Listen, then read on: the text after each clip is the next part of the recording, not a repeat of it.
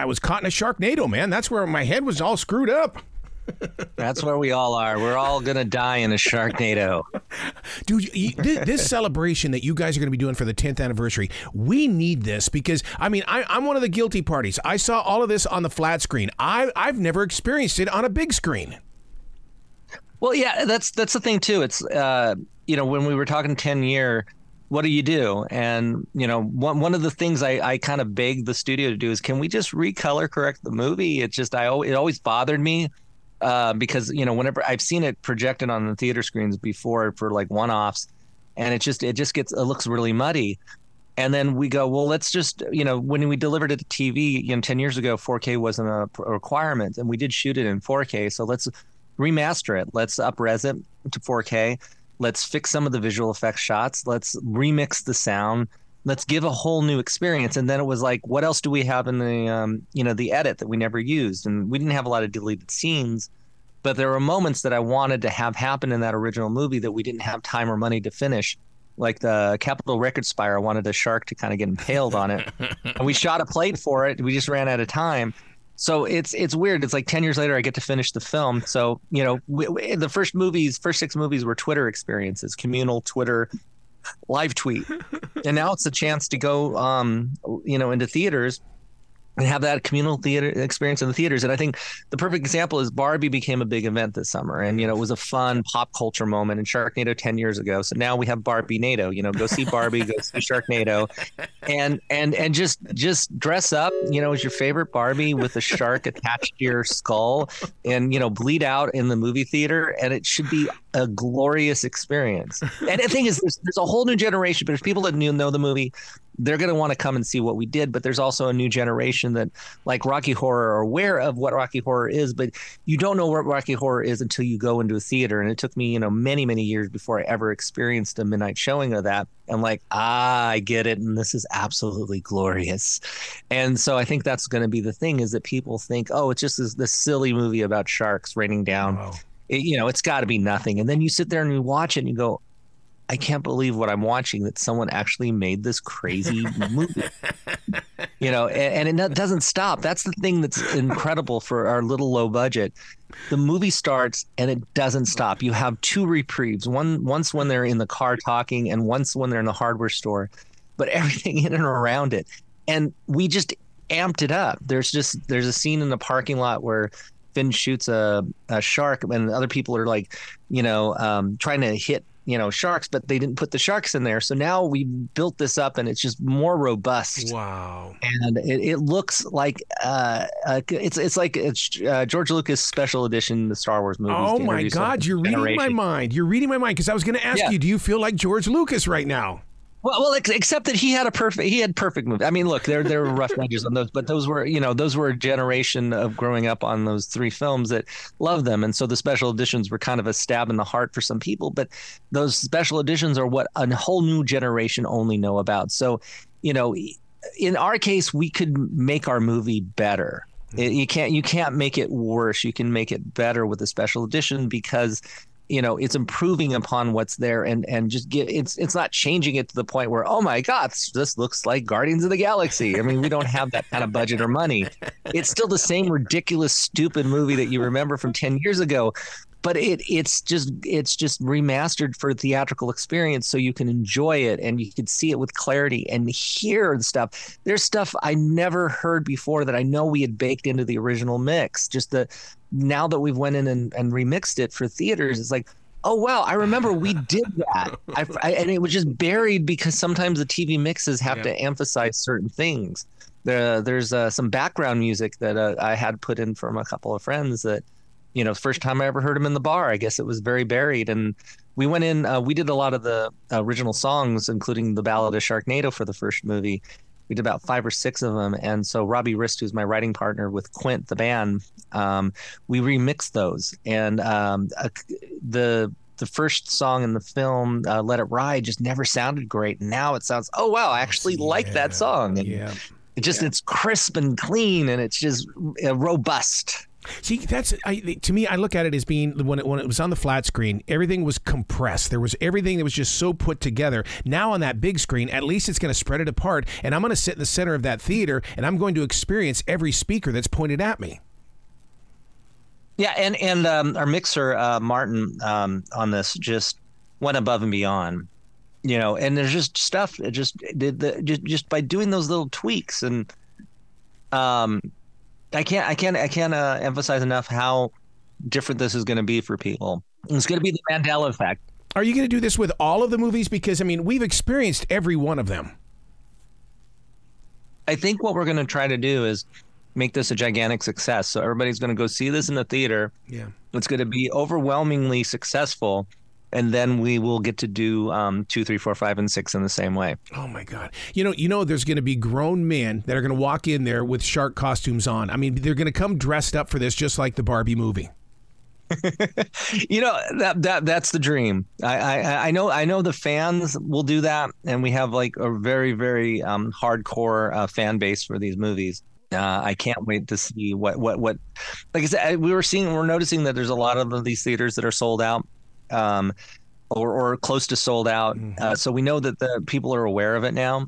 And and again, I just I, I hope we can put a little um, happiness in people's lives this summer. Now, for, being in theater. For listeners, they need to understand that there is a website where they can go to check out times, and that is is Sharknado 10th dot com because I mean like here in Charlotte we already know where it's going to be but what about somebody who's in mm-hmm. Cincinnati and they're they're just hearing about this 10th anniversary yeah, no, I, I think that the Sharknado 10th, uh, we're in, we're on over 500 screens. Nice and, and growing. Man. And again, that's a that's a, one of those things. Is it's a it's a little movie that could. It's a movie that doesn't know it can't do that. So the fact that we were able to get 500 screens, the fact that they allowed us to remaster it, the fact that you know it's uh, uh, it went from this TV movie to this this pop cultural juggernaut. Um, it, it's still it's still uh, it still is amazing to me that we're we're talking about the movie 10 years later. You know what's really cool about this Anthony is that in reality the man cave is coming to the movie theater because a lot of these movie theaters now come with bars and you know we're going to load up and go in there and watch that movie. I can't wait to have a, a audience full of drunk people watching Sharknado because maybe that's going to be the heightened experience. You know, it's like because you're sitting there going, yeah. Oh, it was a TV movie. I'm just going to watch it. it's just going to be people talking for 10, you know, for an hour and a half. And then what? what are they doing? He's shooting sharks out of the sky with a shotgun. What? What? Wait, wait, wait. Am, am I really that drunk? Am I? Am I seeing this? is this is, is that guy killing a shark with a bar stool? Uh, yeah part of the fun of Sharknado were the guest stars. I mean, we we would tune in, we, would look at the list, go, and you've got to be kidding me. They said yes to this. I've got to be there for it. Well, that that was what happened on um two through six. Um, that became the big thing. But the first movie, I think, the way it was structured, you had Ian Ziering, Tara Reid, and John Heard. Yep. Who had never been in a movie like this for sci-fi? I mean, that those they were big gets. They were big stars for a movie, and I think that was part of the anchor on top of the ridiculousness of the title that kind of drew people to it because it, it gave us some a pedigree. You know, it was here's John Heard. He was our first person I think that we got cast. And once John came, everybody else started um, lining up because you know he's he's an incredible actor. You know, rest in peace that amazing man who um, has been so many great movies. You know, cult movie Chud, mm-hmm. uh, but also Home Alone, Big, uh, Cutter's Way, an underrated indie movie from the early 80s. So to be in our film and to actually still, you know, right before he passed away, you know, he did an interview and he was still very proud of Sharknado and the fact that you know, it took him away from just being the dad in Home Alone. So, uh, you know, I, I love the fact that um, that he was a part of that. But the cameos definitely added as we moved along. And I think the second movie started setting the the precedence mm-hmm. for. Mm-hmm hey, you know, we're going to have people play up to what they're known for. You know, Robert Hays um, you know, playing, you know, our little homage to Airplane. Yeah. That was that, that that was the turning point. Him and Judd Hirsch um, playing the taxi cab driver. Those those two you know, they, they really elevated part two and then gave us a template for what the other um, four movies were going to be in the franchise. in a very creative way, didn't you reinvent monster movies on the screen? Yeah, I mean, look, it, here here's the thing that I think it's lost a lot of times is that we are one of the very rare, like one percent in the last probably 10, 10 years, maybe maybe a little bit longer, of a movie that isn't based on an existing IP or a book or a novel or or a remake that became a pop cultural phenomenon. It's an original idea. Yeah, it's Sharknado and it's silly and ridiculous, but it's it, there's there's no there's nothing that existed prior to this. So we got to create our own universe from start to finish, and um, it was you know the Sharknado was our villain. It could do what we want it to do, and um, that's what makes it special because you know there's no you know it's like well in issue 42 of the comic book of Sharknado they can't do this because blah blah. You know, no, it's like hey, you know what? I think. Uh, there's going to be a Russian nesting doll sequence where um, shark eats a shark eats a shark, or he's going to go into space and fight sharks and then enter the Earth's atmosphere inside a shark and then punch a hole through the top of it, and then it's going to land when the parachute comes out. You know, we got to do we we we we were not we were untethered to anything. And then we blew through stories like nobody's business, starting with number three. Number three, we did uh, White House Down type movie. We did a amusement park disaster movie with um, Universal Orlando. We did a road trip movie and we did a space movie. That was Sharknado 3. Yeah, yeah. And so we were just yeah. we we just basically said we'll we'll write ourselves into a, um, a corner and then ride ourselves out. And at least with the last two movies, we knew we were probably going to end on the sixth movie, so we kind of baked a lot of stuff in into the second, the the, the fifth and sixth film so we could build up to what I wanted to do for the ending. So we knew always knew time travel would be the sixth film.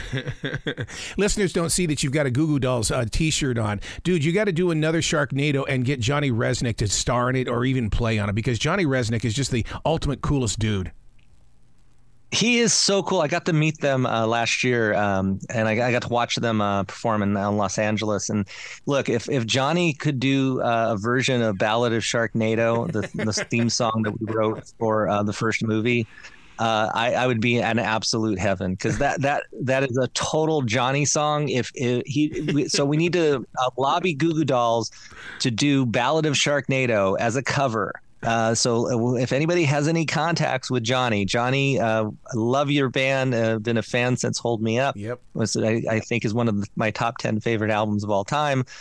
Please cover our song and uh, do a big fan uh, uh, solid.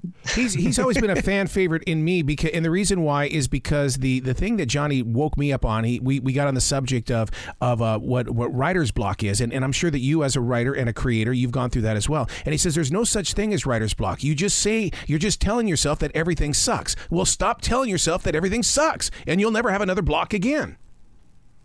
Well, well, Shark, Sharknado, we didn't have time to, to, to have writer's block. We we had we had like three weeks to make these movies and six months to deliver oh them. So God. it's just unfettered imagination. Um, and uh, you know, and in the songs came, you know, we've got a catalog now of over sixty five songs that we've done for all the all all my films. And when Robbie and I would get together and post, we'd go, we'd have stuff to write to. It's like, well, we need to write a song about this, or we need something like this. Um, we we originally started off ballad of being a we wanted to write a rock opera, and and so we started writing this this theme song, this first part of it. I go, you know, kind of Ramonesy, kind of, go, you know, go go go go go, run away from the Sharknado. It's your greatest fo fo fo. Don't want to get eaten by a Sharknado. and and we finished that in about twenty minutes, and we're like, I think we're done. This is too good. It's just it, it just has things like uh hammerhead's one scary guy. Mako's gonna make you cry. Thresher bites. Bye bye bye. It's just like it, it is it, how can you top it? But then we still had this um uh, you know this uh, don quixote thing of we're gonna still do a rock opera. So every movie we tried writing one and nothing was as good as that until the fourth movie i came up with the line armageddon come and get it. The world ain't gonna end unless i say so and then we go, okay, now we can do our rock opera. And once we figured out it didn't need to be Sharknado and you didn't have to say it in it, you know, it, it, and we we threw in um, Jim Steinman and Queen oh and Beach God. Boys and Pink Floyd, and yeah. it's just this mashup of of those epic rock operas. And Robbie Rist um, who's my writing partner um, and producer on these things, just he just nailed it. It's such a crazy, deliciously ridiculous song. So, you know, the movie's uh, extended life to to the the songwriting career a little bit. The time limit that you gave yourself in order to make each one of these films possible. I mean, did you were the, were the, the offices and the studios was it controlled chaos because it seems like everything would be moving all at once, but yet you were focused on the finished product. Well, well, I mean, when you're shooting it, it's like again, you don't have time to think. A studio has a, a big studio movie. About two years. You have about hundred days, and so you know you have time and the luxury, and you, you can just go in and okay, we got we got two pages to do. We usually had like you know 10, 12 pages. So you know the gun goes off at you know 7 a.m. in the morning, and you have 12 hours to shoot so much stuff.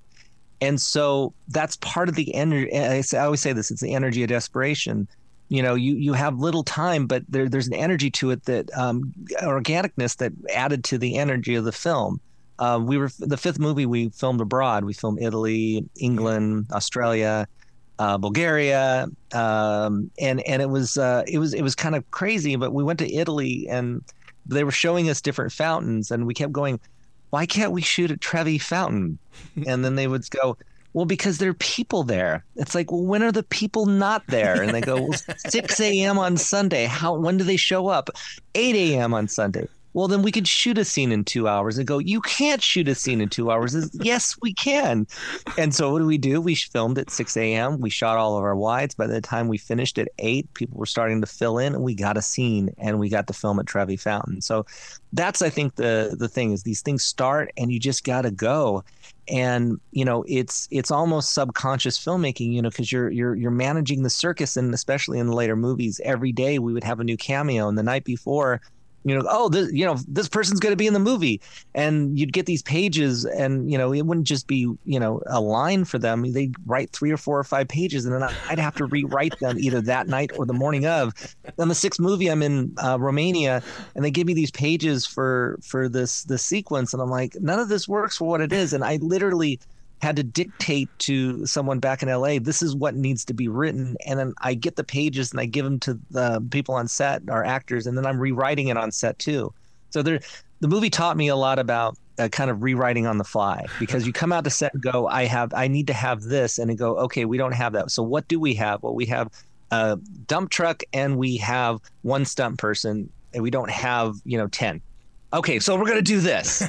so, it, so there's a lot of imagination about working with what you have in the moment, and I think that's again what what the charm of Sharknado is. Wow, Anthony, you got to come back to this show anytime in the future. The door is always going to be open for you. Awesome. Thank you so much. And again, sharknado10th.com. That's where you can find out what theaters are going to be playing the movie remastered uh, in theaters. It's going to be an amazing experience. Uh, do do a Barbienado thing. Go see Barbie. Go see Sharknado. Have a, an amazing experience. And uh, let's let's make it so we can have more of these uh, remasters in the future. Absolutely. Be brilliant today, okay, sir? Thank you.